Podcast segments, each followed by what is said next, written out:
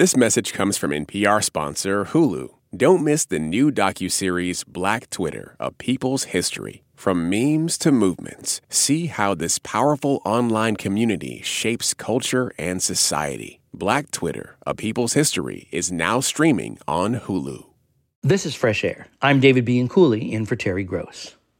Comic Roy Wood Jr. is scheduled to appear Saturday in Washington, D.C., as the latest comedian to host the often controversial White House Correspondents' Dinner. Wood is a correspondent for Comedy Central's The Daily Show and made his debut on that show the same day Trevor Noah took over as host. And since Trevor Noah stepped down, Wood had his own stint as guest host as part of Comedy Central's on air process to audition and appoint the next permanent host. Here he is about a month ago when he hosted the show for a couple weeks. Moving on to a big story today. One of America's Supreme Court justices is in a major corruption scandal.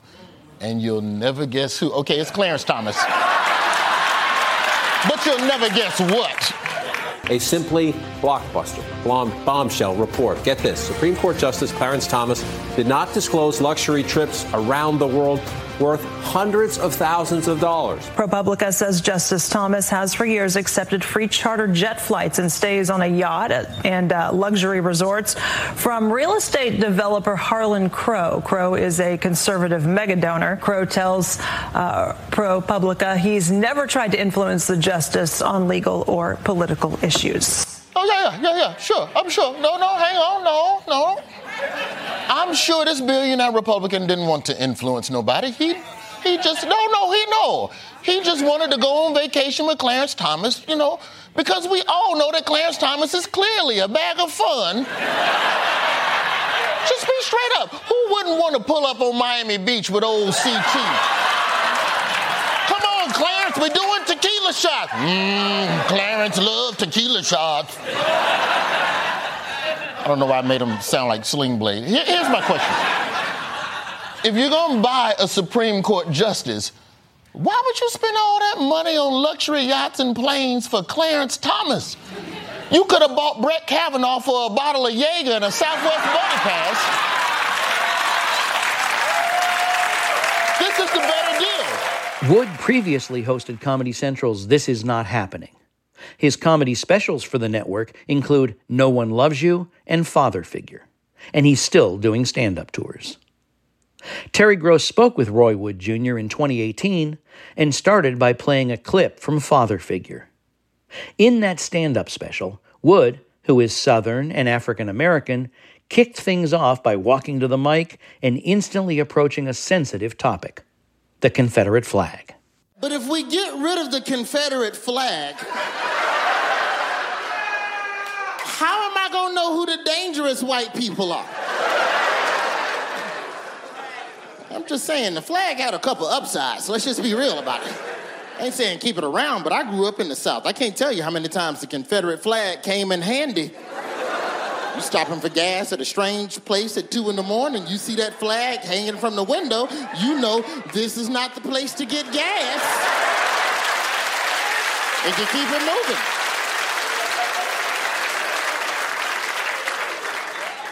What's the rush to get rid of the flag? Especially if you white. If you white, you should want to keep the flag for a little while longer so at least black folks will know you cool.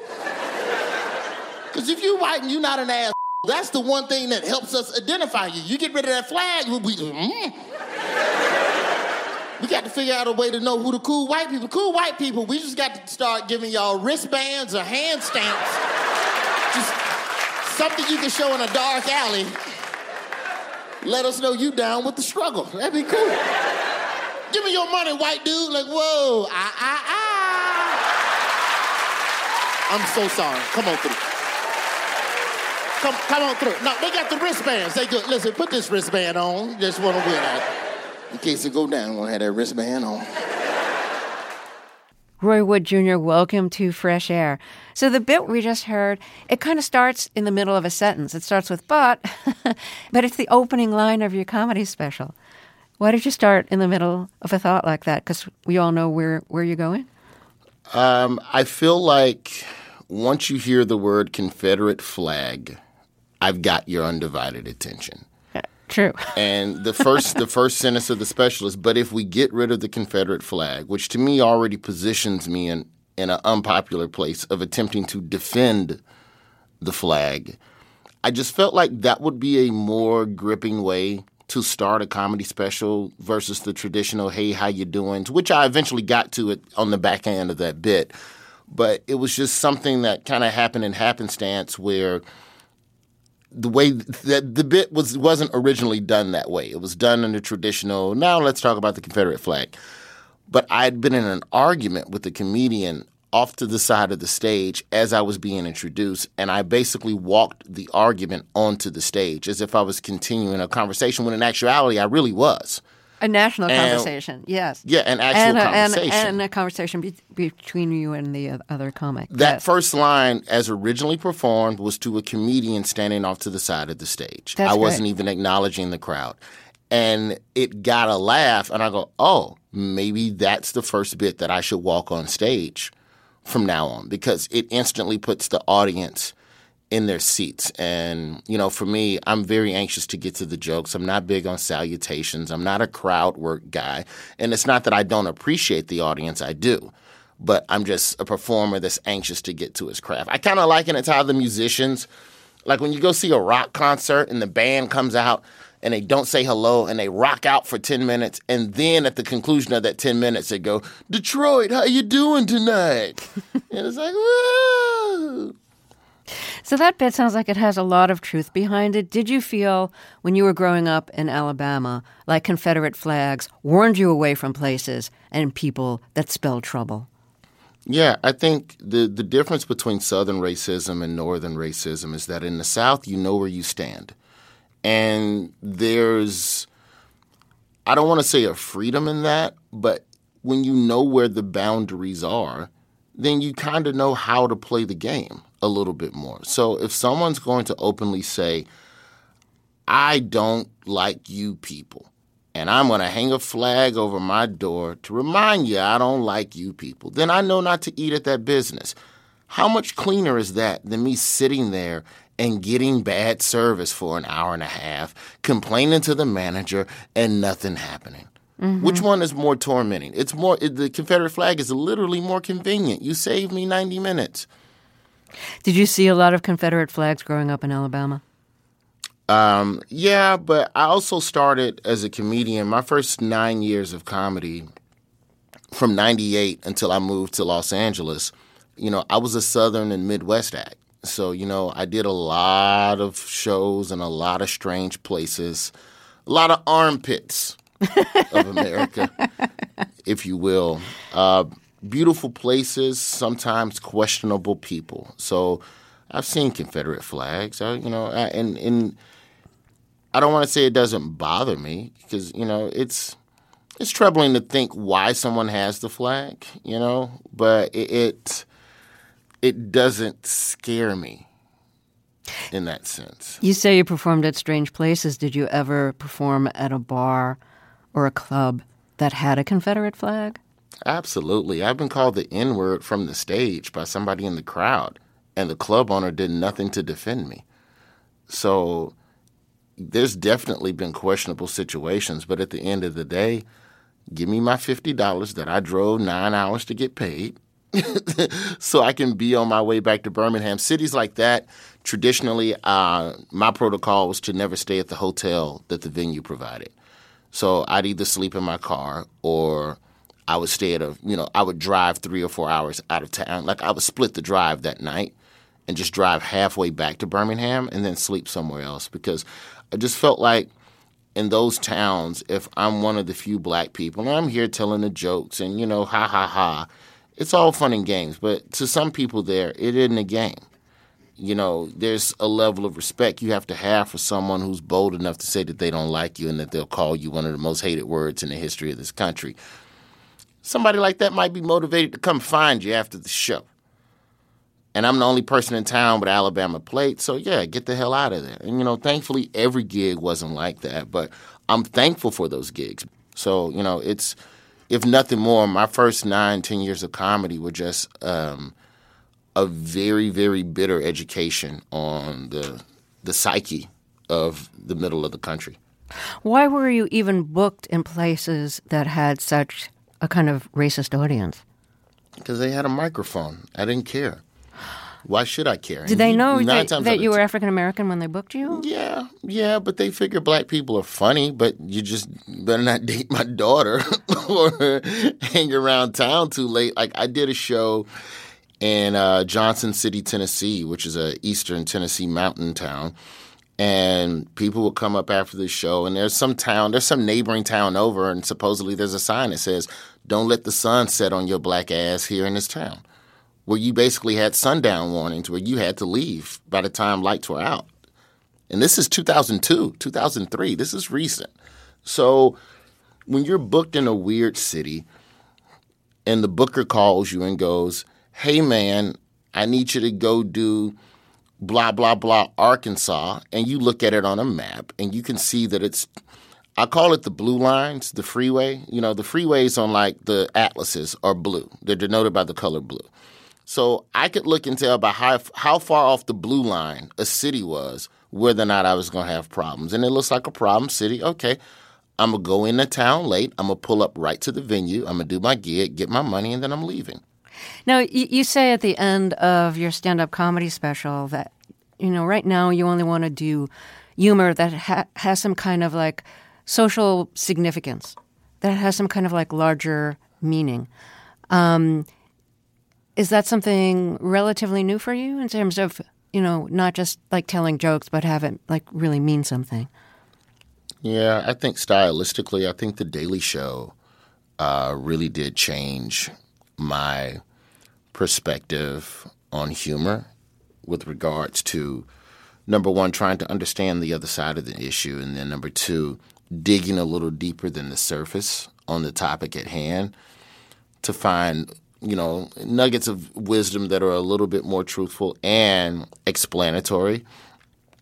And, you know, I don't think my, my comedy wasn't always like that. You know, I started at 19, so my perspective was lacking for, I'd argue, the first eight to 10 years just because I was a young man in his 20s still sorting out life. And, you know, the best comedy is delivered by people that have been through some stuff and experienced some things and seen the world. And I just hadn't done enough yet.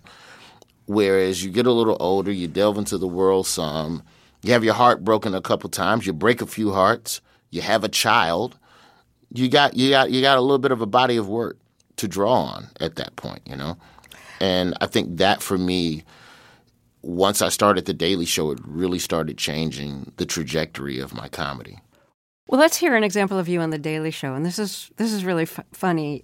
Um, this is from April 29th, 2016 and you're doing um, basically you're doing a rap video as if you were Donald Trump, and all of the phrases in this are things that Donald Trump Every actually lyric. said. Yes. Yeah.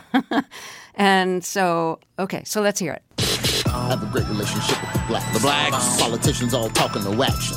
I was down at 7 Eleven. I was there. Spent almost nothing on my run for president. All the women flirted with me on The Apprentice. If Ivanka were my daughter, then perhaps I'd be dating her. We have to have a wall done. Who's doing the raping? We have to have a wall done. Who's doing, the raping? Check me out, Democrats, they love me.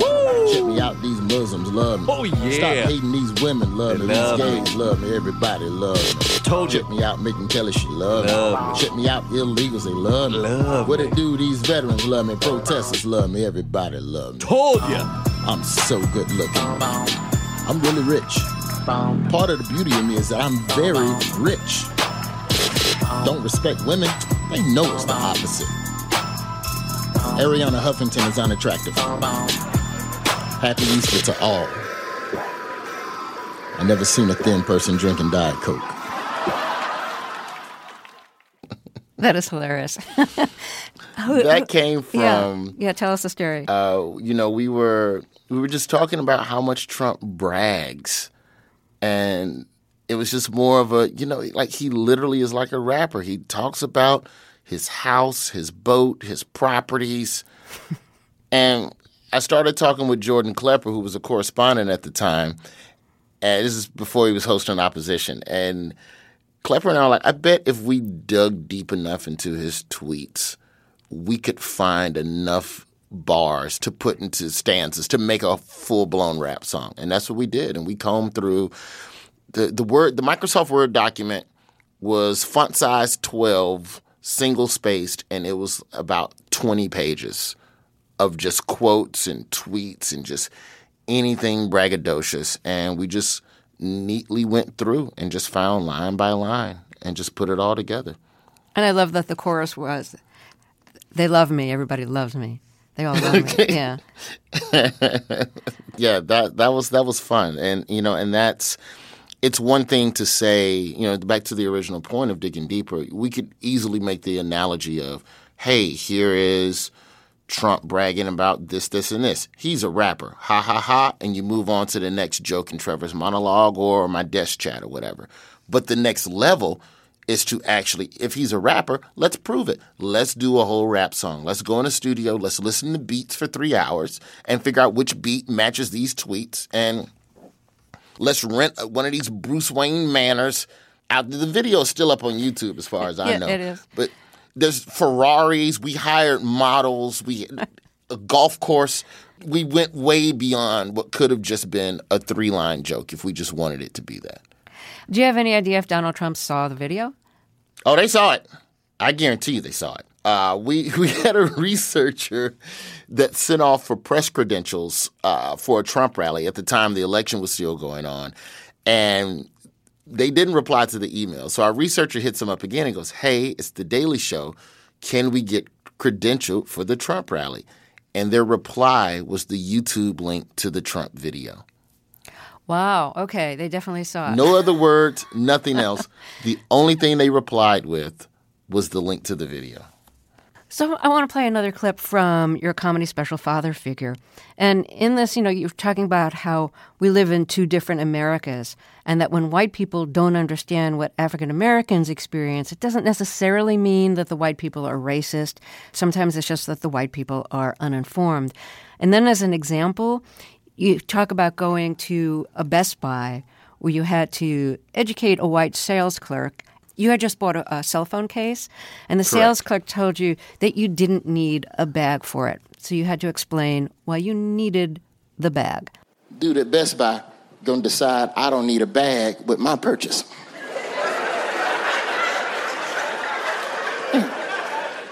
you just have an iPhone case. I figure you could just pop that open. Uh, No, I ain't popping. You put it in the bag. I need that in a bag. What do you need a bag for? I understand why you need a bag. It's wasteful, recycle. Don't you care about the earth? I go, sir, this has nothing to do with the earth. I'm a black man in America. I gotta leave this store with a bag, bruh. It's about safety. I'm black. I don't get the luxury of just walking out with in my hand. That is a roll of the dice. That is a horrifying day. If I would have not only do I need that bag, bitch, I need that receipt and staple it to the outside. I don't want a receipt in my hand. You staple my receipt to the outside like Chinese carryout. And I hold it up in the air. I Lion King, I Hakuna Matata, an iPhone case out of Best Buy. And it's not his fault. He just didn't understand. He thought he was saving the earth, but he was saving a life. That's what he was doing. That's my guest, Roy Wood Jr., on his recent comedy special, Father Figure. So, is that a true story? Did that really happen? Yeah, that happened in Seattle. And it wasn't as flagrant as I made the sales clerk out to be in the joke, but it it was me very politely explaining to this guy, I don't want to walk out of here without a bag. I just don't. Like, you're cool, but the yellow shirt up there at the door, he doesn't know or is not going to assume I have no bag, no receipt. I'm just walking out with something in my hand. That concept is so foreign to me as a minority and having been harassed and followed around stores before and suspected of shoplifting. Why would I give someone invitation to question whether or not I'm operating within the boundaries of the law? I thought it was so interesting that you chose somebody to tell a story about who perceives himself as doing the right thing, as being very environmental minded, and therefore trying to not give you a plastic bag, but not getting what it would mean for you to walk out without the bag and the receipt. Yeah, and, and I mean, you'd have the receipt, but it, it would probably be in your pocket, and then if you reach for it, who knows how that would be interpreted? Yeah, it's just nah. It's just, if I don't care if I bought a Tic Tac, I want a bag. I want the biggest bag you have, just to make sure. And you know, and, and that's where, when it comes to educating people about issues of race and just and just just here's a here's a here's a snippet of black life you might not have considered. Something as simple about a bag. Like for me, I enjoy being able to find material that's specific in that regard because it gives me an opportunity to just show a little bit more of my world and what I believe African Americans go through. And it's not to vilify this man because I can't say that he's racist because he didn't know that a bag could get me harassed. If he doesn't have a black friend that's ever explained that to him, when was he ever going to learn it? Here's a joke for me to explain it to all of y'all. Roy Wood Jr. speaking to Terry Gross in 2018. After a break, we'll continue their conversation. Also, Ken Tucker celebrates the 50th anniversary of Al Green's album Call Me, and Justin Chang reviews a new film version of a classic Judy Blume novel. I'm David Bianculli, and this is Fresh Air. This message comes from NPR sponsor Hulu. Don't miss the new docuseries Black Twitter: A People's History from Onyx Collective and Hulu. Directed by Prentice Penny, executive producer of Insecure, Black Twitter: A People's History tells the story of how black voices found a new home online and blossomed into a force for change, while laying down some hilarious tweets along the way. From the memes to the movements, see how this powerful community shapes culture, society, and politics. Black Twitter, A People's History, is now streaming on Hulu. This is my voice. It can tell you a lot about me, and I'm not changing it for anyone. In NPR's Black Stories, Black Truths, you'll find a collection of NPR episodes centered on Black experiences. Search NPR Black Stories, Black Truths wherever you get your podcasts.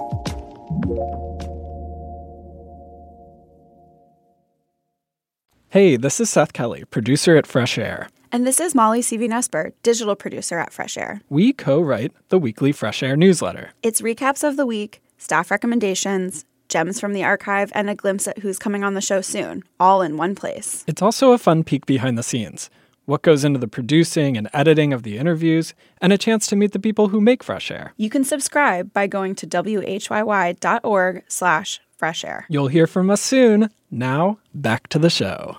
This is Fresh Air. I'm David Bianculli, professor of television studies at Rowan University, in for Terry Gross. We're listening back to Terry's 2018 interview with comedian Roy Wood Jr. He's a correspondent for Comedy Central's The Daily Show and recently guest hosted that program for a few weeks. On Saturday, he's scheduled to be in Washington, D.C. with many other more serious correspondents as host of this year's White House Correspondents' Dinner. Can I ask you about the neighborhood you grew up in and if your parents worked, what they did for a living? Uh, so I grew up in Birmingham, Alabama. Uh, on the west side. The neighborhood is called West End. Zip code 35211, one of the worst zip codes in the city in terms of crime statistics at the time. I haven't checked the crime census data since I left in 96 for college, but a uh, pretty rough neighborhood. Um, on the backside of the crack era, backside of what we moved into West End on the back end of white flight. So in the 80s, we had a couple of white neighbors, but you know, by by the early 90s and, you know, crack had really taken over, you know, it was pretty much an all black neighborhood. Um, the one thing that I've kind of joked about sometimes, but it's actually true, is that if you're going to live in gang territory, it behooves you to live deep in gang territory because where I lived in Birmingham, most of the shootings were happening where territories met like on you know, borderlines almost, if you will. So there were a lot of bad people, but a lot of the bad stuff that happened in the hood happened more so on the outskirt areas of in relation to where I lived. Did you ever consider and, joining a gang? No, I you know my mom my parents were separated until I was in the 3rd grade. So when my parents reconciled and we moved to Birmingham. My mother and I left Memphis and went to Birmingham. You know, I'd taken piano lessons. I was playing baseball. I was in gifted courses. You know, when I was on, when I got put on punishment, and my mom would take my video games from me, I read encyclopedias. Just I, you know, I really out of lack of better options, but you know, I was always a brainy kid. I had Legos, and you know, and I was very aware of gangs. The saving grace for me in my neighborhood was that um, my parents uh, bought me a really nice basketball goal, and there's a park up the street from my house uh, called Powderly Park, and Powderly Park had all the you know it was, it was a municipal city park and they had all the hoops, and you know it'd be bangers out there. And Powderly Park set on the edge of Gangster Disciple and Vice Lord territory, so sometimes it would go down at Powderly Park. So my mom didn't really want me around that element. So I and I've never talked with her about this, but my guess is that her ideology was if the boy likes shooting basketball, let's put a basketball hoop in the yard, and that way he won't be at Powderly Park if something goes down. And we had it, it's just I don't know if it's fate or what, man, but we had a house, one of the few houses in the neighborhood with a two car garage, a very wide two car garage, which meant the way the goal was set up, you could play almost half court if you played off into the dirt off mm-hmm. of the driveway. Mm-hmm. So we basically had half court and we had the best basketball goal with a breakaway rim because the city park, the goals always break because they're rusted and crusty and they replace them with other rusty and crusty rims. So all the gangbangers came to our house to shoot hoops. So I met everybody in the hood. All the gangbangers came. Yeah, bangers would come. But, but the goal was to keep you out of trouble, and all the troublemakers yeah, would come in and play basketball. Okay, but so then you asked me what my father did, and here's mm-hmm. how it ties in. Okay. My father was a radio personality in the city, and he oh. was highly oh. respected. My dad was a civil rights journalist back in the 60s and 70s. He was embedded. Any any march you can find me footage of, I'm sure my dad is no more than two or three steps behind Dr. King covering the march. And so when it comes to black political talk and when it comes to black political commentary and playing the blues. And my dad did morning news on the radio. My father was the voice of the city of Birmingham for a very long time. His name rang out. And I and out of respect to my father, guys would leave guns around the corner. They would leave their liquor up the street. And when they came to our house, it was Switzerland. So you you might see a vice lord and a gangster disciple. You, it's it's it's plausible right there in our driveway. And there's no drama out of respect to my father and my mom because my mom also didn't take no smack off anybody. And I think there's something to that, you know, it takes a village mindset of showing kids, you know, and my mom would bring ice water out like she was nice. So I grew up in a bad neighborhood, but I had a lot of good I had a lot of circumstances in my favor that kept me on the good side of the wrong people. What kind of show did your father do? Uh, my father did. He did a jazz show. He did a political commentary show, but he also did morning news as well. So he was like on your way to work. And in these days in the '80s, you have to remember that black radio was very consolidated. So a black station in the '80s and '90s, before the you know corporate split of the the genres of music, you would get R&B and upbeat '70s black music during the day. You would get current pop hits black pop hits in the middle of the day, and then at night was rap. So all black people listened to the same black station at a different time of day to hear their favorite genre of music. So no matter your age, you knew who my father was. Wow, that that's that must have been amazing. Now you started out as a journalism student in college. Did your father inspire you to head in a journalism to a gener- journalism career? A goal that you did not exactly fulfill, but no, but kind of close. Really. I mean, you're doing you're doing um, the Daily Show, so there's a lot of news in that. It's just a comedy take on real news.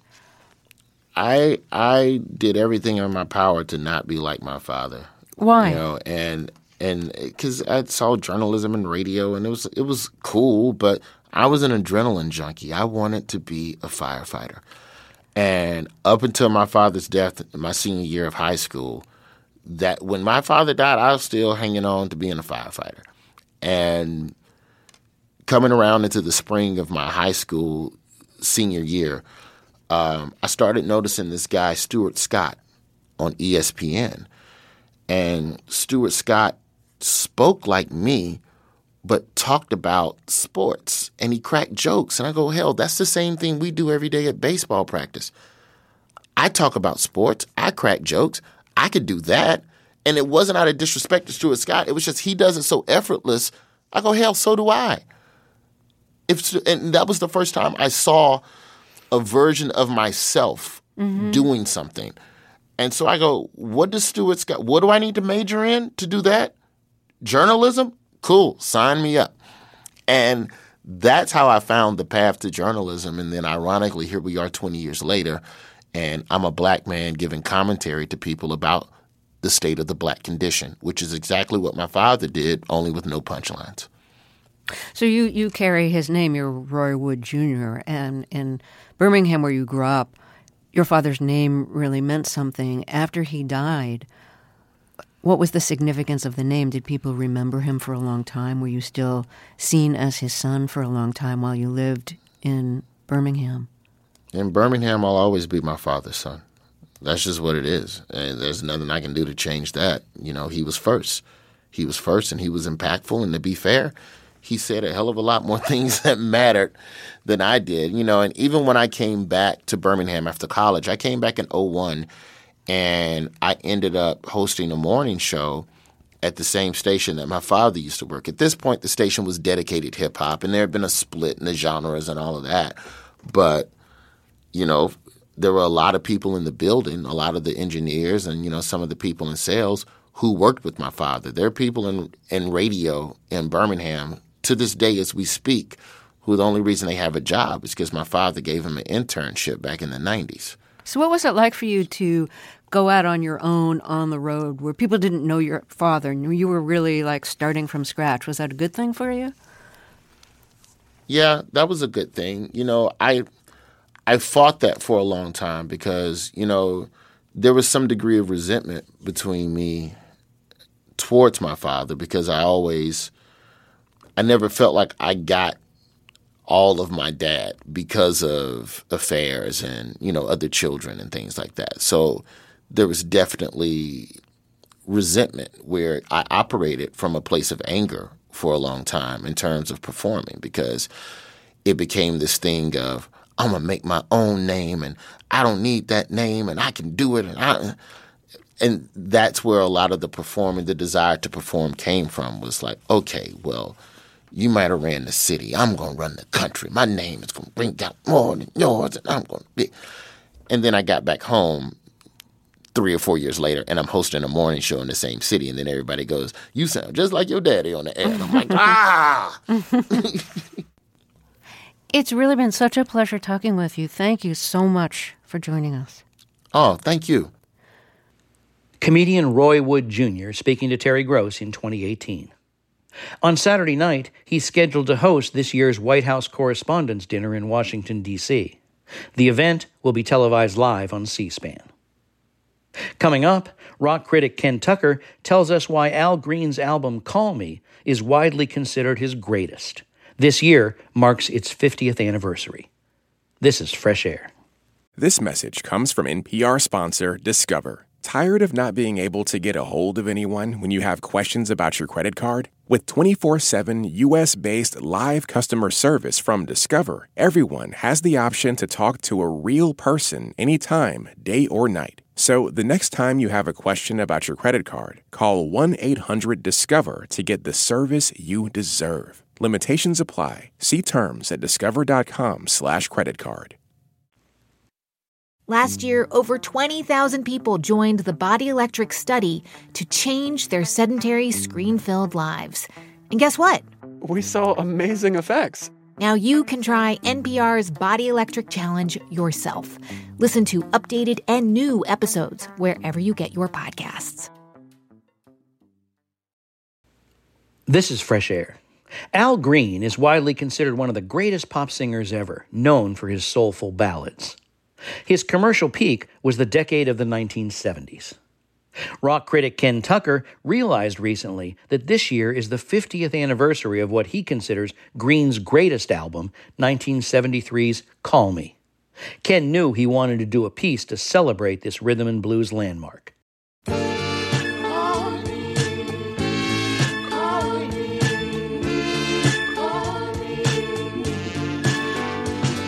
What a beautiful time we had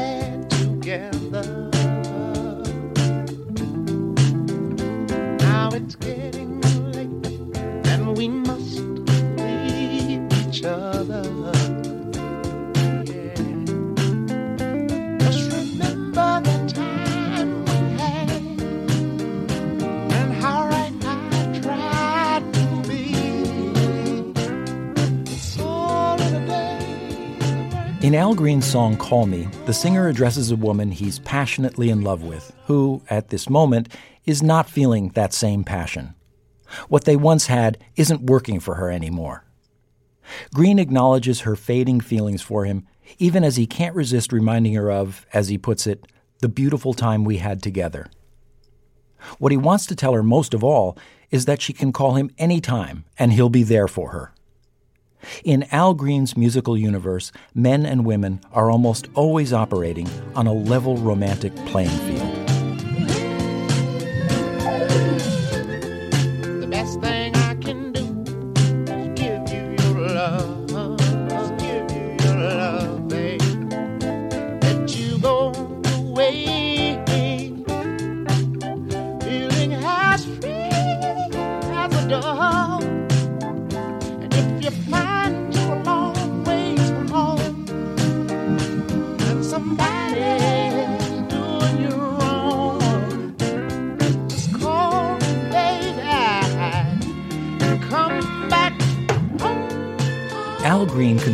This superb nine song album for Hi Records in Memphis at Royal Studios in close collaboration with co producer Willie Mitchell.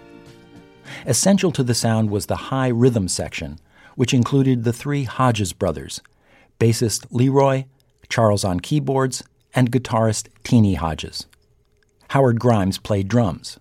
In the 1970s, the warm intimacy of the music that came out of Royal Studios attained an almost mystical force. When I went there to interview Green and Mitchell in 2003, Willie Mitchell yelled at me when I moved my hand to sweep away a spider web in a dusty corner of the studio. Don't touch it, he said. It's all part of the sound. I was not at all sure that he was kidding.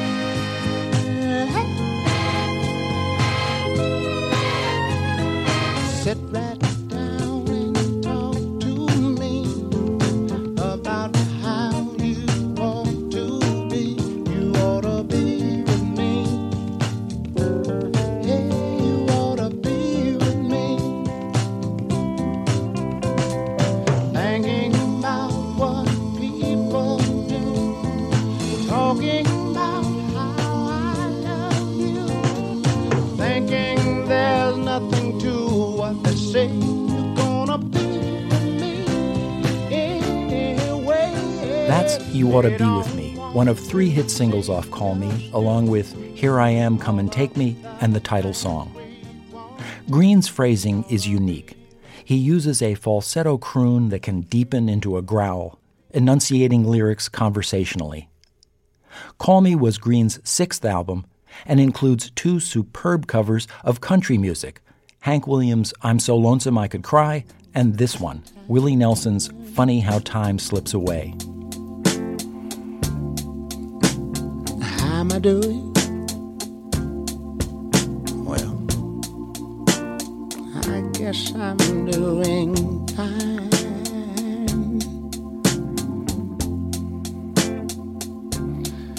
It's been so long, and it seems like it was only yesterday.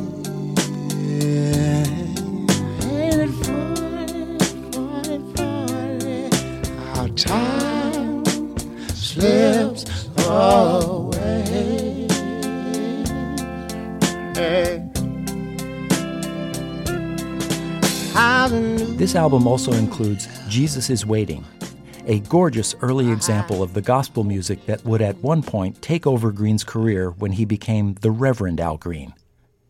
And the most underrated song on Call Me is Stand Up, a quietly vehement piece of sinuous funk with politics that imply as much about the importance of black assertiveness as anything that Sly Stone or the Isley Brothers or Marvin Gaye were offering during this same period.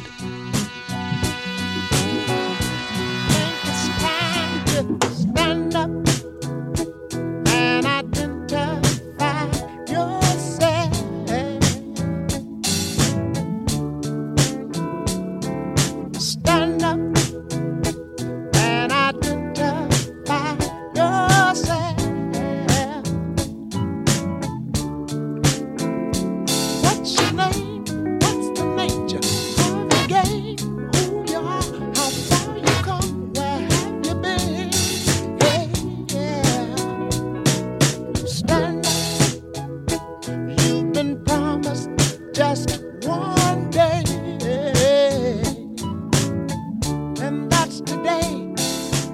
I read that this was the 50th anniversary of Call Me, I had a visceral reaction. I was momentarily overwhelmed, recalling the pleasure that this album has given me over the years.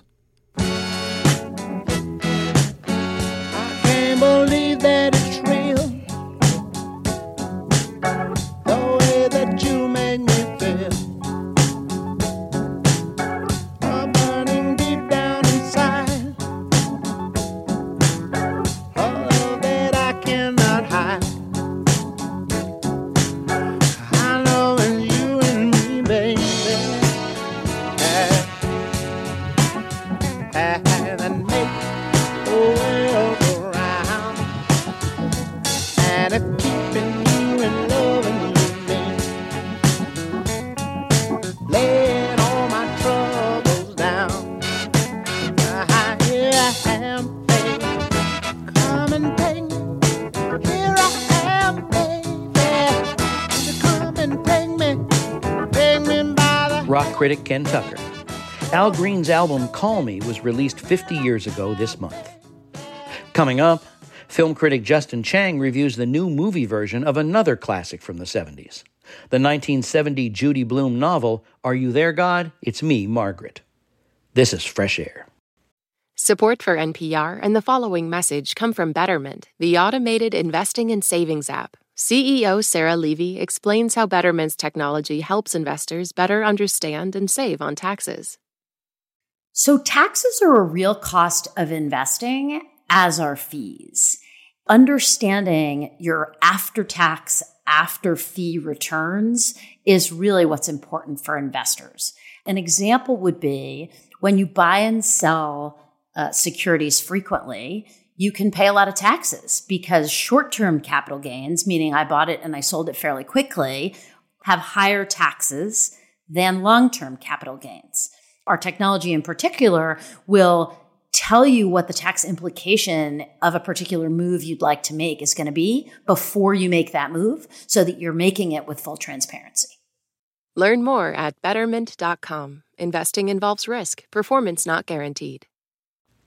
Support for NPR and the following message come from PBS. PBS invites you on a trip to the future. A Brief History of the Future is a groundbreaking series filled with hope and possibility about where people are today and what could come next. From tech to tradition, from climate to culture, from science to spirituality. Join futurist Ari Wallach on a journey around the world as he meets the brilliant minds and brave pioneers remaking people's futures for generations to come. A Brief History of the Future. Stream now on PBS and the PBS app.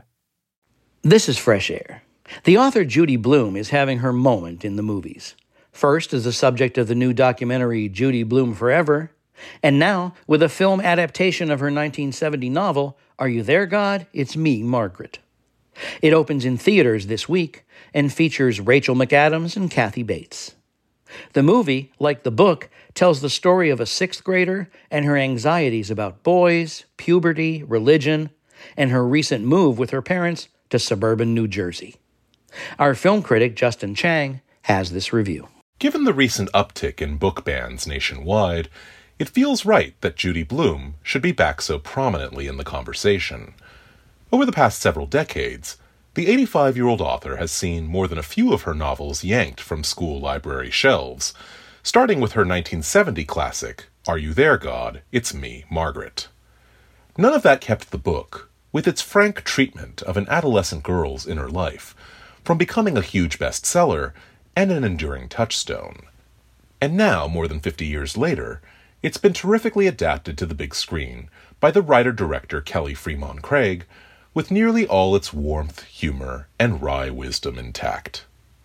One of the best things about the movie is that it resists the temptation to update Blume's book to the present day, likely realizing that a version set in the era of social media would be a markedly different story. And so it's the 70s when young Margaret Simon, winningly played by Abby Ryder Fortson, returns home from summer camp and learns, to her horror, that she and her parents are leaving their cozily cluttered New York City apartment and moving to a house in suburban New Jersey.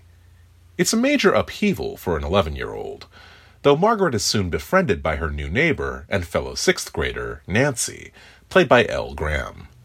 Nancy, a bossy know it all, wastes no time bringing Margaret into her secret girls' club, where she presses them to talk about whether they've gotten their periods and whether they've started wearing bras. Feeling the pressure, Margaret goes bra shopping with her mom in a sweetly funny scene.